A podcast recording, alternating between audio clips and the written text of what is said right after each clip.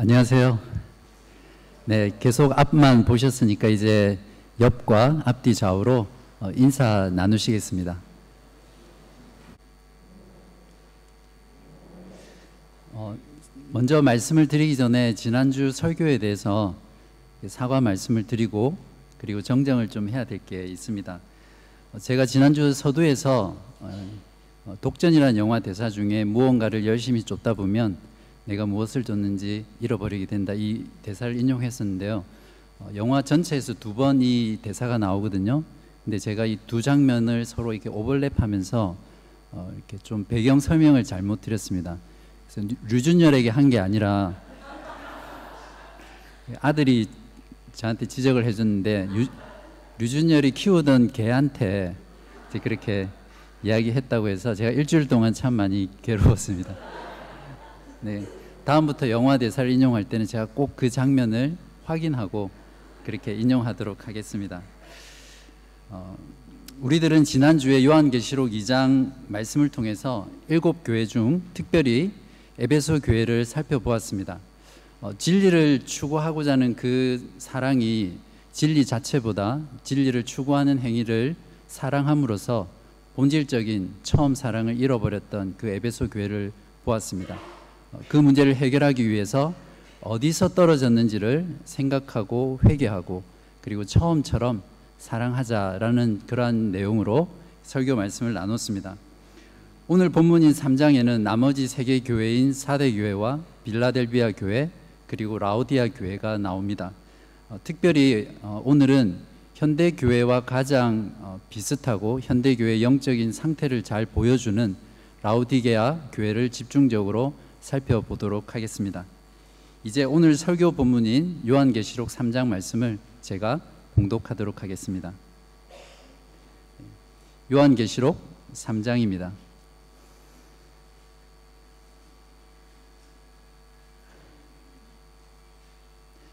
사대 교회의 사자에게 편지하라.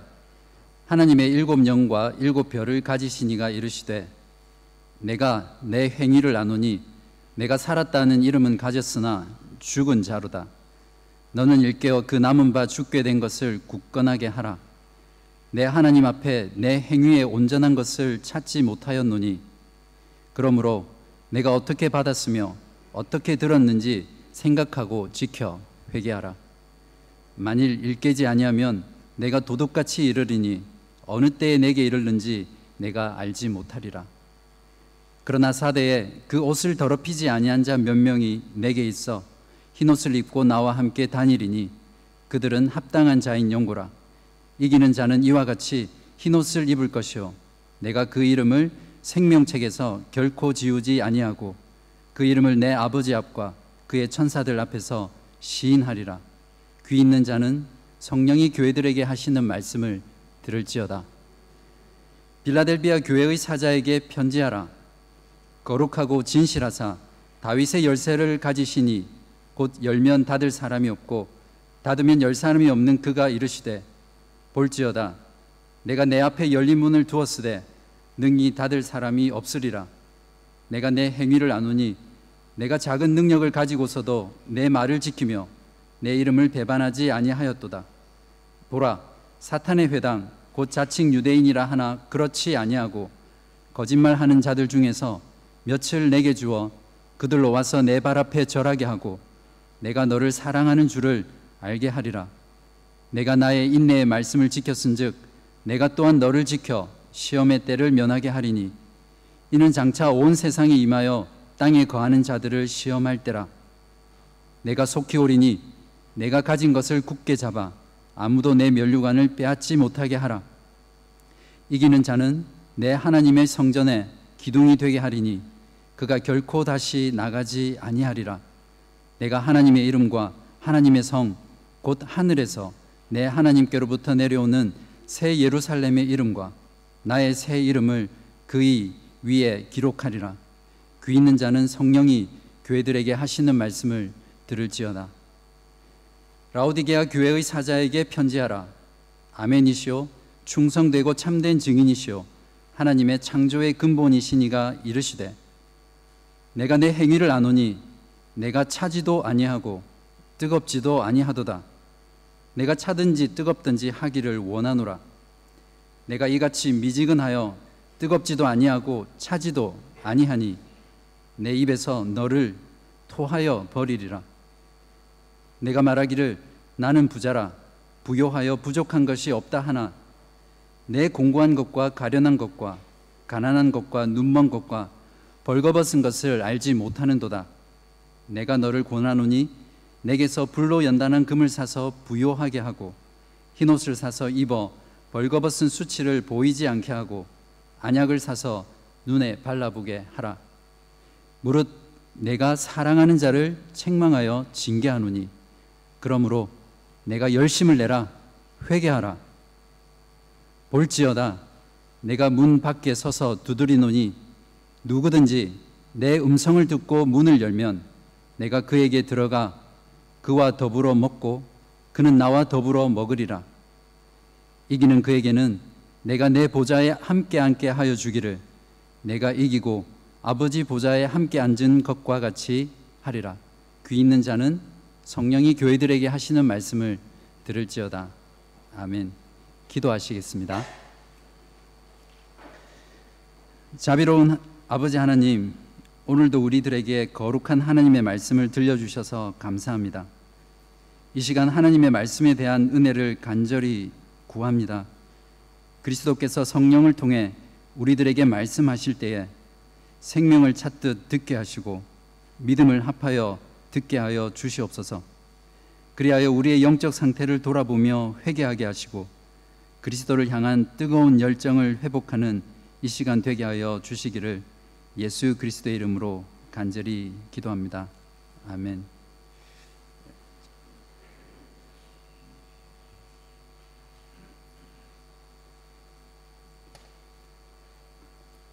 어, 여러분 혹시 끓는 물 속에 개구리 증후군에 대해서 아십니까? 네. 개구리를 뜨거운 물에 바로 넣으면 개구리는 놀라서 금방 뛰쳐나옵니다. 그러나 개구리를 비커에 찬물에 담궈두면 개구리는 신나서 열심히 헤엄을 치고 놉니다. 이때 1분에 0.2도보다 더 낮은 온도로 서서히 온도를 올리면 개구리는 자신의 체온을 그 물의 온도에 적응하면서 물이 끓는 줄도 모르고 자신의 몸이 익어가는 것도 눈치채지 못하면서 나중에는 어, 죽어버린다는 어, 그런 증후군을 말합니다. 어, 요즘 신문에서 이슈가 되고 있는 그루밍 성폭력의 피해자들이 주로 이런 개구리 물속 물속에 있는 개구리 증후군의 희생자라고 합니다. 개구리를 죽인 원인은 무엇일까요? 서서히 뜨거워지는 그 물의 온도에 자신의 몸을 적응시켜 갔기 때문입니다. 고통을 느끼지 못하기 때문에 지금 자신이 얼마나 위험한 상태에 있는지를 인식하지 못하게 되고 그로 인해서 그 위험에서 탈출하고자 하는 어떠한 시도도 하지 않은 채 결국 나중에는 배를 하늘을 향하고 죽어 있게 됩니다. 어, 우리의 신앙도 마찬가지입니다. 지금까지 교회 역사를 통해서 사탄은 하나님의 교회를 끊임없이 무너뜨리려고 온갖 외부적인 박해와 핍박을 가해 봤지만 사탄이 깨달은 것은 그리스도인은 핍박하고 박해하고 시련을 주면 줄수록 그 믿음이 더 순수해지고 그 믿음이 더 강해진다는 것을 지난 교회사 속에서 깨닫게 되었습니다. 그래서 사탄은 이제 전략을 바꾸었습니다. 어, 신자들을 세상이라는 물 속에 던져놓고 어, 열심히 헤엄치게 만듭니다. 그리고 세상이 주는 좋은 것들을 어, 누리고 만끽하게 만들면서 신자가 그 물의 온도를 인식하지 못하면서 자신의 몸을 체온에 그 물의 온도에 맞추고 서서히 죽어가게 만드는 것이 요즘 사탄이 우리들에게 하는 전략입니다. 지금은 그 어떤 때보다도 돈의 힘이 막강한 시대입니다. 돈만 있으면 못할 것이 없는 세상이죠. 돈만 많다면 정말 이 세상은 어, 떠나기 싫은 그런 천국이 되어버립니다. 돈은 우리들에게 매력적인 라이프 스타일을 제공하고 삶의 안락함과 안정감을 제공해 줍니다.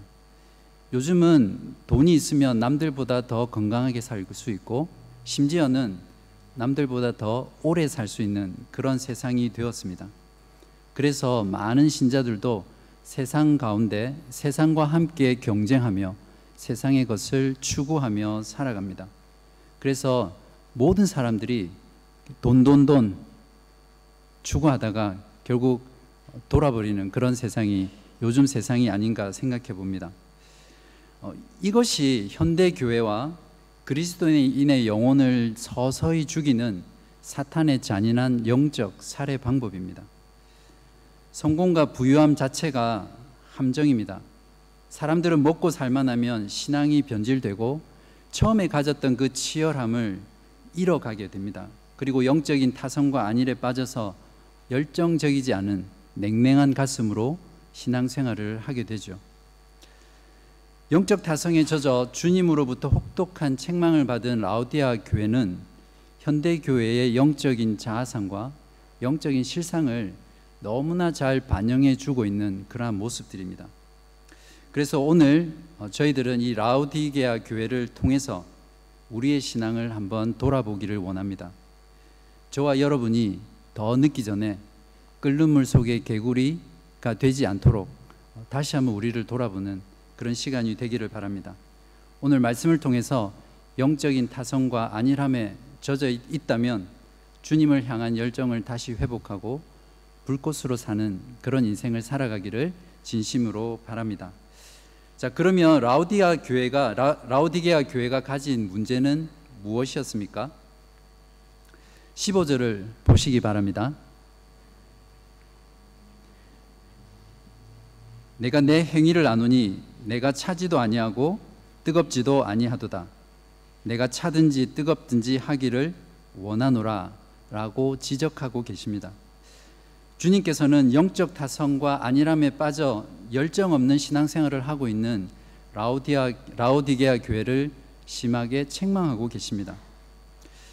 라우디게아 교회 라우디게아에서 북쪽으로 10km 정도 떨어진 곳에는 히에라볼리라는 뜨거운 온천수가 나오는 곳이 있습니다.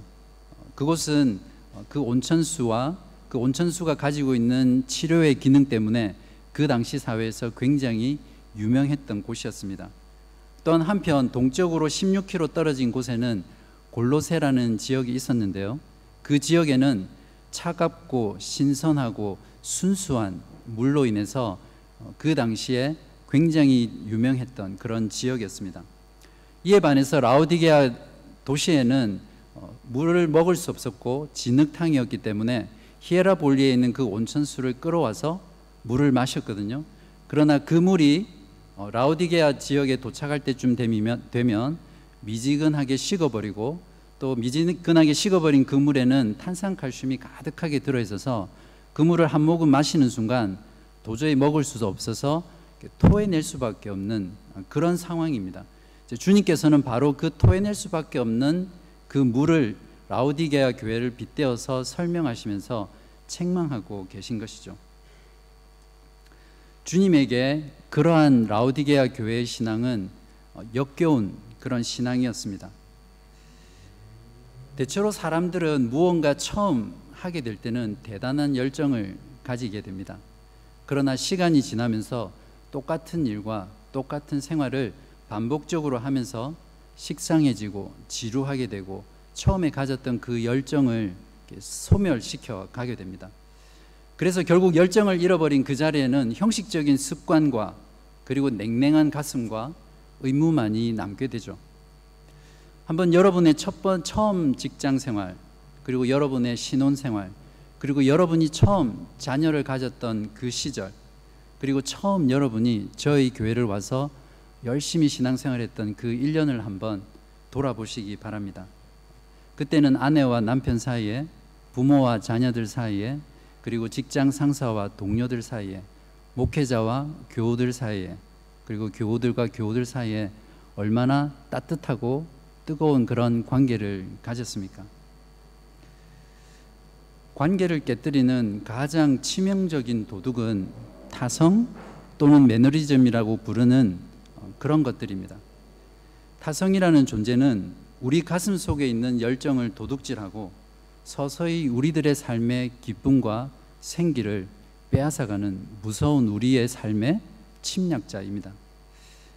그런데 정말 심각한 문제는 이 도둑이 언제 들어와 있는지 모르고 있다가 결국 모든 것을 다 털린 다음에 그 도둑의 존재를 알게 된다는 것에 있습니다. 그렇다면 라우디게아 교회가 신앙의 타성에 빠져서 열정을 잃어버린 이유가 무엇입니까? 그것은 바로 그들이 소유하고 있던 세상의 부요함이었습니다. 17절을 보십시오. 그들은 스스로 부자라고 생각해서 부족한 것이 전혀 없다라고 할 만큼 그들의 부를 자랑하고 있습니다. 그들은 물질적 풍요를 하나님이 주신 축복으로 생각했고요. 끓는 물 속의 개구리처럼 세상이 주는 안정과 부유함에 자신의 체온을 맞추어 가면서 그렇게 자신이 죽어가는 줄도 모르고 열심히 세상의 바다에서 헤엄을 치고 있었던 그런 교회였습니다. 개인이든 교회이든 가난하고 어려울 때 시련 가운데 있을 때는 그 믿음에 열정이 있습니다. 그리고 순수하고 정말 간절한 가운데 하나님께 매달리게 됩니다. 물론 어렵다고 해서 반드시 순수한 신앙으로 하나님께 나아가는 것은 아닙니다. 직장과 사업을 통해 안정적인 수입이 생기고 자녀들도 문제 일으키지 않고 잘 커주고 그리고 원만한 교회 생활, 직장 생활 그렇게 되면서 삶이 점점 어, 안정되어 가면은 어, 사람들은 특별히 그리스도인들은 그 영적인 순수함과 열정들을 잃어가기 시작합니다. 영적으로 점점 안일하게 되고 자꾸만 신앙으로 인해 고난받는 것이 부담스러워집니다.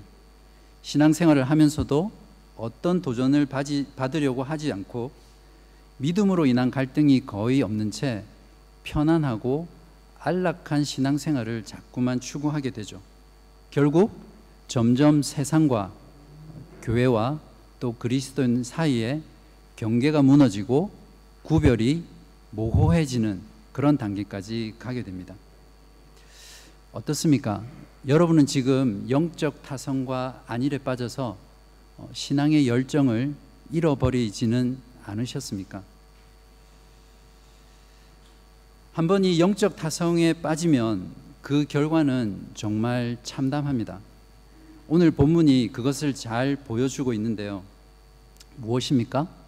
17절을 보시면 라우디게아 교인들은 스스로 나는 부자라 하여 나는 부자라 부요하여 부족한 것이 없다라고 하면서 자기들의 풍요로움을 오히려 자랑하고 뽐내고 있습니다. 얼마나 그들이 부자였으면 자기들이 가진 것을 내세우고 자기들에게는 부족한 것이 전혀 없다라고 그렇게 이야기할까요?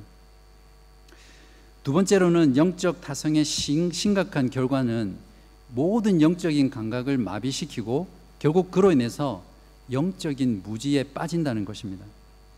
역시 17절을 보시면 불을 자랑하던 그들을 책망하시는 주님의 말씀을 통해서 그들이 얼마나 영적으로 무감각했고 영적으로 무지했는지를 잘 알 수 있습니다. 그들의 영적 실상은 곤고하고 가련하고 가난하고 눈멀었고 벌거벗은 자들이라고 주님께서는 책망하고 계십니다.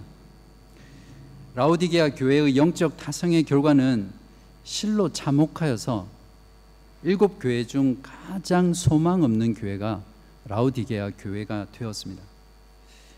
외부의 탄압과 박해로 인한 시련보다 세상의 부요함으로 인해서 찾아오는 그 영적 타성이 사실은 교회에게 가장 큰 위협이 되고 도전이 되는 그러한 요소임을 우리는 라우디게아 교회의 영적 실상을 통해서 알 수 있게 됩니다. 자, 그렇다면 이렇게 소망 없는 라우디게아 교회에 대한 영적인 문제에 대한 해결책은 과연 없는 것일까요? 우리 주님께서는 영적 타성에 빠져 죽어가는 이 교회를 향해서 어떠한 해결책을 주고 계십니까? 첫 번째 해결책은 주님으로부터 사서 우리의 모든 영적인 필요들을 채우는 것입니다. 18절을 보시기 바랍니다. 내가 너를 고나노니 내게서 불로 연단한 금을 사서 부요하게 하고 흰옷을 사서 입어 벌거벗은 수치를 보이지 않게 하고 안약을 사서 눈에 발라 보게 하라. 성경 학자들의 연구에 의하면 라오디게아는 로마 제국의 지배 아래에 있을 때 다른 도시와는 다르게 어, 저항하지 않고 순종하면서 로마 제국에 충성했습니다. 그러한 충성의 대가로 라오디게아 교회는 주변 도시에서 어, 금융과 상업의 중심지가 되었고 또 그로, 그로 인해서 많은 금을 유통했다고 합니다. 또한 다른 지역의 의류 제품보다 탁월한 품질을 가진 윤기가 나는 그런 흑색 어, 양모 제품, 양모 털로 인해서 어, 의류 좋은 의류를 생산하기로 유명한 지역이 되었습니다. 그로 인해서 이 라우, 라고티게아 교회는 점점 더 부를 축적해 가게 된 거죠. 또한 라우디게아 지역에는 어, 당시에 유명한 의학 기술이 발달한 의과 대학이 있었고요. 그러한 의료 기술을 바탕으로 탁월한 안약을 개발해서 요즘으로 치면 신약을 개발한 거죠. 탁월한 안약을 개발해서 그 안약으로 인해서 더 많은 돈을 벌고 주변에 많은 정평을 떨, 떨쳤던 그런 도시라고 합니다. 이러한 세상적인 기준과 세상적인 성공과 부와는 다르게 주님께서는 그들을 향해서 그들은 영적으로 가난하였고 영적으로 벌거벗었으며 영적으로 눈이 먼 자들이라고 평가하셨습니다. 그러한 영적인 안일함, 안일함과 타성에 대한 주님의 치료책은 주님으로부터 불로 연단된 금을 사서 인내의 믿음으로 영적으로 부유하게 되고 주님으로부터 흰 옷을 사서 그들의 부끄러운 행위, 행위와 수치를 용서받는 그래서 깨끗하게 되게 되기 되라고 하셨고 또 주님으로부터 안약을 사서 그 눈에 발라 영적으로 보지 못하는 그 질병을 치료하여 참된 영적인 지식을 보라고 해결책을 주십니다. 주님께서는 병든 우리들을 치료하시는 진정한 치료자이시며 우리에게 필요한 모든 영적인 필요들을 다 주실 수 있을 만큼 부유하신 분이 바로 우리의 주님이십니다.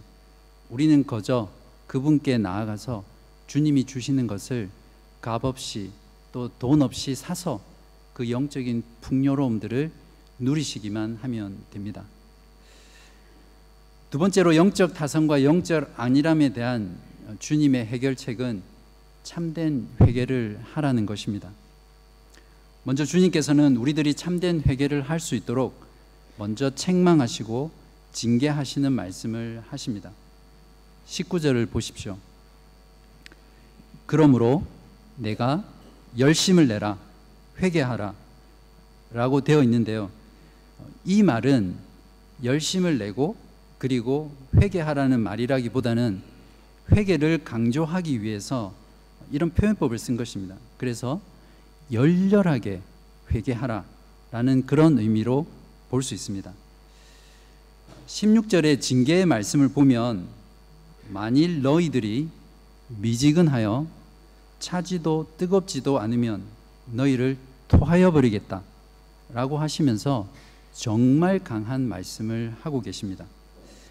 여기서 버리라는 말의 실제, 실제 뉘앙스는 미래가 아니라 너희들이 회개하고 돌아오지 않으면 나의 심판을 곧 받을 것이라는 심판이, 주님의 심판이 바로 코앞에 있다라는 것을 강조하고 있는 내용입니다. 주님은 이처럼 영적 타성에 젖어 안일함 가운데 있는 그들에게 강력한 심판과 경고의 메시지를 통해서 회개를 촉구하기를 지금 강력한 마음으로 간절한 마음으로 요구하고 계십니다. 그러나 우리가 여기서 꼭 기억해야 될 것은 주님께서 이처럼 너무나 위협적으로 들리는 책망과 징계를 하시는 이유가 무엇인가를 아는 것입니다. 그것은 본문에 나와 있는 대로 주님께서 정말 주님께서 핏값으로 사신 교회를 사랑하시기 때문이라는 것입니다. 이것을 19절에서는 무릇 내가 사랑하는 자를 책망하여 징계하노니라고 말씀합니다. 사랑하는 아버지가 사랑하는 아들을 위해서 마음이 아프지만 그 아픈 마음을 끌어안고 자녀를 야단치고 책망하고 벌 주는 것이 참된 아버지의 마음입니다. 주님의 책망과 징계는 바로 그러한 사랑의 자식을 사랑하는 아버지의 마음인 것이죠. 다음으로 참된 회개를 위해 주님께서는 우리들을 인격적인 교제로 초청하고 계십니다. 사실 영적인 타성에 빠진 근본적인 이유는 주님과의 교제가 주님과의 관계가 깨어졌기 때문입니다.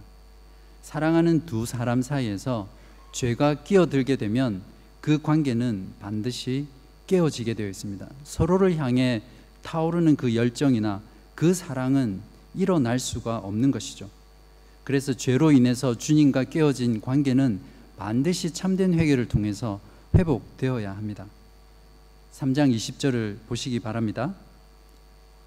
볼지어다 이 부분은 다 같이 읽도록 하겠습니다. 시작. 볼지어다 내가 문 밖에 서서 두드리노니 누구든지 내 음성을 듣고 문을 열면 내가 그에게로 들어가 그와 더불어 먹고 그는 나와 더불어 먹으리라. 아멘. 여러분도 잘 아시겠지만 3장 20절은 너무너무 유명한 구절입니다. 그래서 교회를 다니지 않는 불신자들도 이 구절은 잘 알 정도입니다. 주로 전도할 때 불신자들이 주님을 믿고 어, 결신하도록 초청할 때 쓰는 말입니다. 그러나 오늘 본문에서 라우디가, 라우디게아 교회에게 강하게 책망하시고 경고한 뒤에 나온 이 문맥을 고려한다면 이 구절은 불신자들에게 믿으라고 요구하는 말씀이 아니라 이미 오랫동안 신앙생활을 하면서 라우디게아 교회처럼 영적인 안일과 타성에 젖어 신앙의 열정을 잃어버린 모든 교회의 성도들에게 주시는 하나님의 주님의 회개의 촉구의 말씀입니다. 주님께서는 지금 우리들 각자의 마음 문 앞에 서 계셔서 우리들의 마음의 문을 계속해서 두드리고 계십니다. 얘들아, 이제 너희들의 마음을 제발 좀 열어다오. 진심으로 너희들의 마음으로 회개하여라. 그리고 나와 함께 새롭게 교제를 회복하고 나와 함께 동행하자꾸나. 이런 인격적인 반응을 지금 우리들에게 요청하고 있습니다. 죄로 인해 깨어 진 관계는 가슴에서 우러나오는 진정한 회개, 참된 회개를 할 때 비로소 회복될 수 있습니다. 그러면 이제 주님께서 영적 타성의 문제를 해결하기 위해서 주신 주님에게서 사서 모든 영적인 필요들을 채우고 참된 해결을 하라는 이 해결책을 우리는 어떻게 지키며 또 어떻게 실행할 수 있겠습니까? 첫 번째는 그리스도를 아는 것입니다. 그리스도를 참되게 알아야 됩니다. 2장과 3장을 통해 편지를 보내시며 말씀하시는 분은 죽음에서 부활하시고 영광 가운데 하나님 보좌에 앉으셔서 온 세상과 우주와 하나님의 교회와 사탄과 악을 다스리고 통치하시는 예수 그리스도께서 우리들에게 하시는 말씀입니다. 일곱 교회에 보내는 편지의 첫 마디는 모두 그리스도가 누구이신지를 각 교회의 영적인 상태에 맞게 다르게 표현하면서 그리스도에 대해서 묘사하고 선언하고 있습니다. 이런 것들을 통해서 모든 교회들의 문제를 해결하는 근, 근본적인 힘은 예수 그리스도를 바르게 참되게 아는 것에 있음을 우리는 알 수 있습니다. 그렇다면 라우디가 라우디게아 교회를 향해서 어떻게 그리스도를 묘사하고 있습니까? 3장 14절을 보십시오. 아멘이시오 충성되고 참된 증인이시오 하나님의 창조의 근본이시니라고 하면서 그리스도가 누구이신지를 계시해 주고 계십니다. 모, 모든 교회의 모든 영적인 문제의 시작도 주님이 누구이신지를 망각하고 잃어버리기 때문이고 모든 교회의 모든 영적인 문제의 해결책도 그리스도를 참되게 아는 것에서 시작됩니다.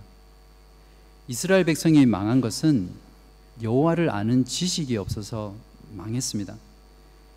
언제나 그리스도를 참되게 아는 지식은 우리의 가슴을 뛰게 하고 우리의 의지를 움직여서 열심히 우리의 발을 움직이도록 그렇게 만들게 되어 있습니다.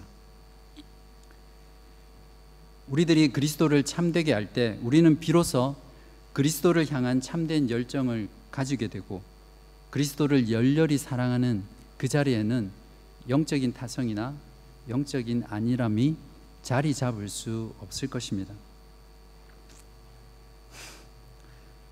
18세기 미국, 미국의 뉴 잉글랜드를 휩쓴 대각성과 신앙 부흥 운동에 크게 쓰임 받았던 조나단 에드워즈라는 목사님이 있습니다.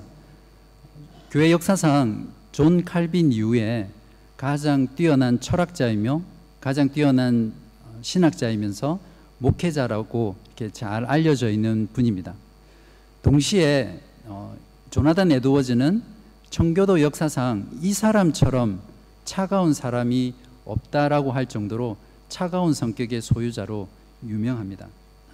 그러한 조나단 에드워즈가 그리스도를 아는 참된 지식을 통해서 그리스도를 인격적으로 만났을 때 그 그리스도에 대한 고백이 기록으로 남아 있습니다. 그 기록을 보면 그가 얼마나 그리스도를 참되게 알고 인격적으로 그분과 교제했는지를 잘 알 수 있습니다. 때때로 나는 단 한마디 말만 해도 내 안에 있는 마음이 불타오르곤 하였다. 그리스도라고 기록된 글자나 하나님의 속성들 중 하나에 대한 기록만 보아도 마음이 타오르는 것 같았다. 내가 경험한 이런 달콤한 즐거움과 환희는 선하게 살아가는 나의 삶에 대한 희망에서 비롯된 것이 아니었다. 그것은 오히려 내가 복음의 거룩한 것들을 직관할 때 나타났다. 그리스도의 인격이 탁월하게 드러났다. 그것은 나의 모든 사상과 관념들을 삼켜버리기에 충분하리만치 압도적이었다. 그래서 나는 오랫동안 눈물을 비 오듯 쏟으며 소리내어 엉엉 울었다. 내 자신이 티끌 속에 누워 있는 것 같고 그리스도 홀로 온 땅에 가득하심을 느꼈다. 이렇게 적어 놓았습니다. 모든 신자가 에드워드처럼 이런 경험을 하지 못할지도 모르겠습니다. 그러나 그리스도를 참되게 아는 지식은 우리들의 가슴을 그리스도의 사랑으로 압도할 것이며 우리들의 가슴을 뜨거운 용광로처럼 활활 타오르게 할 것입니다. 다음으로 주님이 주신 해결책을 실행하기 위해서는 그리스도께서 성령을 통해서 주시는 말씀을 잘 들어야 합니다. 라우디게아 교회뿐만 아니라 모든 교회에게 보낸 편지의 마지막 부분에는 귀 있는 자는 성령이 교회들에게 하시는 말씀을 들을지어다 라고 하면서 경청에 대한 촉구를 하고 있습니다. 성경에서 말씀을 듣는다는 것은 단순히 귀로만 듣는 것을 결코 말하지 않습니다. 성경에서 말하는 말씀을 듣는다라는 것은 마음으로 믿음을 합하여 그 말씀을 순종하는 것까지 나아갈 때 하나님의 말씀을 듣는다라고 가르쳐 주고 있습니다. 주님께서는 이미 요한계시록 1장 3절에서 이 예언의 말씀을 읽는 자와 듣는 자와 그 가운데 기록한 것을 지키는 자는 복이 있나니 라고 말을 했습니다. 죽으시고 부활하셔서 교회와 세상과 모든 만물을 다스리는 영광의 주님께서는 천상에 계신 그 주님께서는 지금 우리들에게 하나님의 말씀을 통해서 성령을 통해서 우리들에게 말씀하고 계십니다. 하나님의 말씀을 지속적으로 바르게 듣는 것은 열정적 신앙이라는 기관차를 중단하지 않고 끊임없이 전진하게 하는 연료의 공급원입니다. 말씀을 들을 때는 바르게 들어야 하는데요. 말씀을 들을 때 이 말씀이 나의 생명이라는 그런 마음으로 들어야 하며 또 말씀을 들을 때 단순히 지식적인 것이 아니라 그 말씀에 우리의 믿음을 합하여 우리의 믿음을 결부하여 들어야 함을 성경은 우리들에게 가르쳐 줍니다. 그렇게 말씀을 바르게 들을 때 우리의 생은 주님으로 불타오르게 되고 식지 않는 열정으로 끊임없이 전진할 수 있는 그런 열정적인 신앙을 할 수 있게 됩니다. 지금까지 우리는 라우디게아 교회의 영적 문제를 살펴보면서 우리들 또한 세상적인 부유함과 안정된 삶을 추구하느라 영적인 타성과 영적인 안일함에 빠져서 열정적인 신앙, 신앙의 열정을 잃어버려 가고 있는지는 있지는 않은지 돌아보았습니다. 영적인 타성과 안일함은 우리들의 모든 영적인 감각을 마비시켜서 우리들의 눈을 멀게 하고 영적인 것을 보게 하지 못하는 그런 무지 가운데 빠지게 합니다.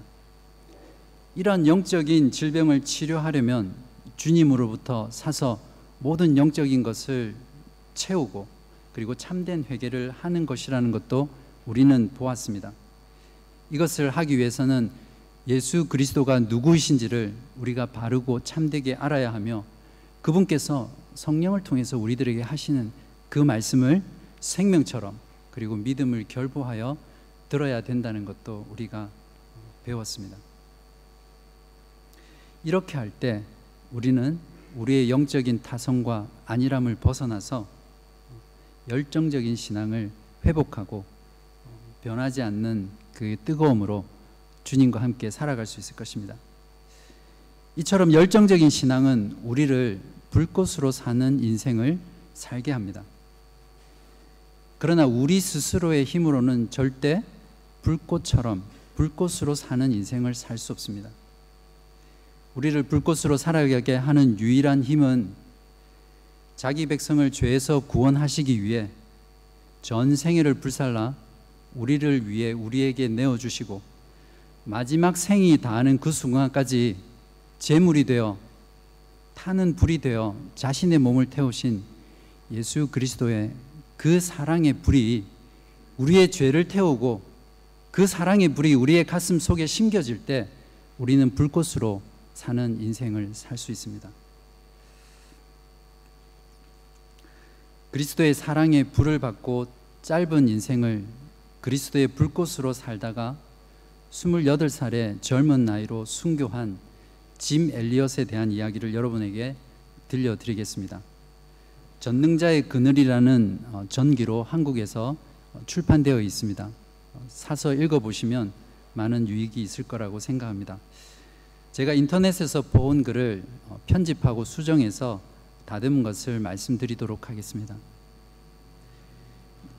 짐 엘리엇이라는 사람은 시카고의 명문 휘튼 대학을 수석으로 졸업한 인재였습니다. 그는 남미 에콰도르 아마존 유역의 선교사로 지원을 하였습니다. 그래서 짐 엘리엇은 1956년 1월 8일 네 명의 동료와 함께 가장 악명, 악명 높고 들어가기 어려운 아우카족, 아우카 부족이 사는 곳으로 친구들과 함께 들어가게 됩니다. 그러나 그 땅에 발을 딛자마자 함께 들어간 네 명의 친구들과 함께 창으로 잔인하게 찔려서 그 시체는 강물에 버려진 채 나중에 발견되었습니다. 총망받던 인재들이 복음을 전하지도 못하고 어, 너무나 안타깝게 목숨을 잃은 이 사건을 보고 당시의 타임지와 라이프지 등 신문, 기, 지, 신문 기사들은 어, 그 젊은이들의 아까운 생명을 보면서 불필요한 낭비, what an unnecessary waste라고 하면서 어, 선교를 굉장히 강하게 비판을 했습니다. 그때 짐 엘리엇과 결혼한 지 결혼하고 얼마 뒤에 남편을 잃은 아내 엘리자베스가 이렇게 이야기했습니다. 말씀을 삼가십시오. 낭비라니요. 내 남편의 죽음은 낭비가 아니었습니다. 그는 전 생애를 이것을 위해 준비했던 사람입니다. 바로 이 시간을 위해 살아왔던 사람입니다. 그는 하나님께서 주신 자신의 책임을 수행하고 생의 목표를 달성하고 죽은 행복한 사람입니다. 그 이후 엘리자베스는 1년 동안 간호 훈련을 받고 다시 남편을 죽인 그 아우카 부족에게로 들어가서 5년 동안 그들과 함께 살게 됩니다. 그리고 5년이 지나서 그 부족을 떠나려고 할 때 아우카 부족의 추장이 이렇게 물었습니다. 그 아내에게 도대체 당신은 누구입니까? 그러자 엘리자베스가 대답하기를 나는 당신들이 5년 전에 죽었던 그 남자의 아내입니다. 남, 남편이 당신들을 향해 가지고 있던 그 사랑을 전해주기 위해서 제가 이곳에 다시 왔습니다. 이렇게 대답했습니다. 아, 놀랍기는 그 후 수십 년이 지난 후에 그 마을에는 수백 개의 교회가 생겨났고요. 짐 엘리엇이 죽은 마을의 교회 담임 목사가 바로 짐 엘리엇의 아들이 목, 목회자가 되었습니다. 더 놀라운 것은 그 교회에서 장로와 교사로 섬기던 사람들이 그때 남편과 친구들을 죽였던 그 아우카 부족의 사람들이었다는 것입니다.